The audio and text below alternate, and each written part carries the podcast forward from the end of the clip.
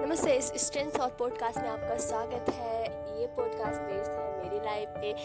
और मैं इक्कीस साल की हूँ।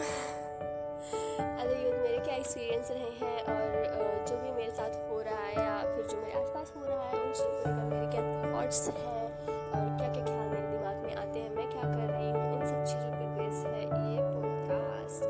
और फिर मेरे जो ट्वेंटी वन ईयर्स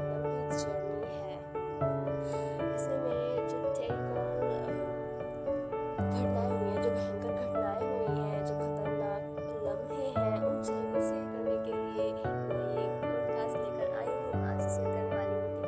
तो बने रहिए और अगले एपिसोड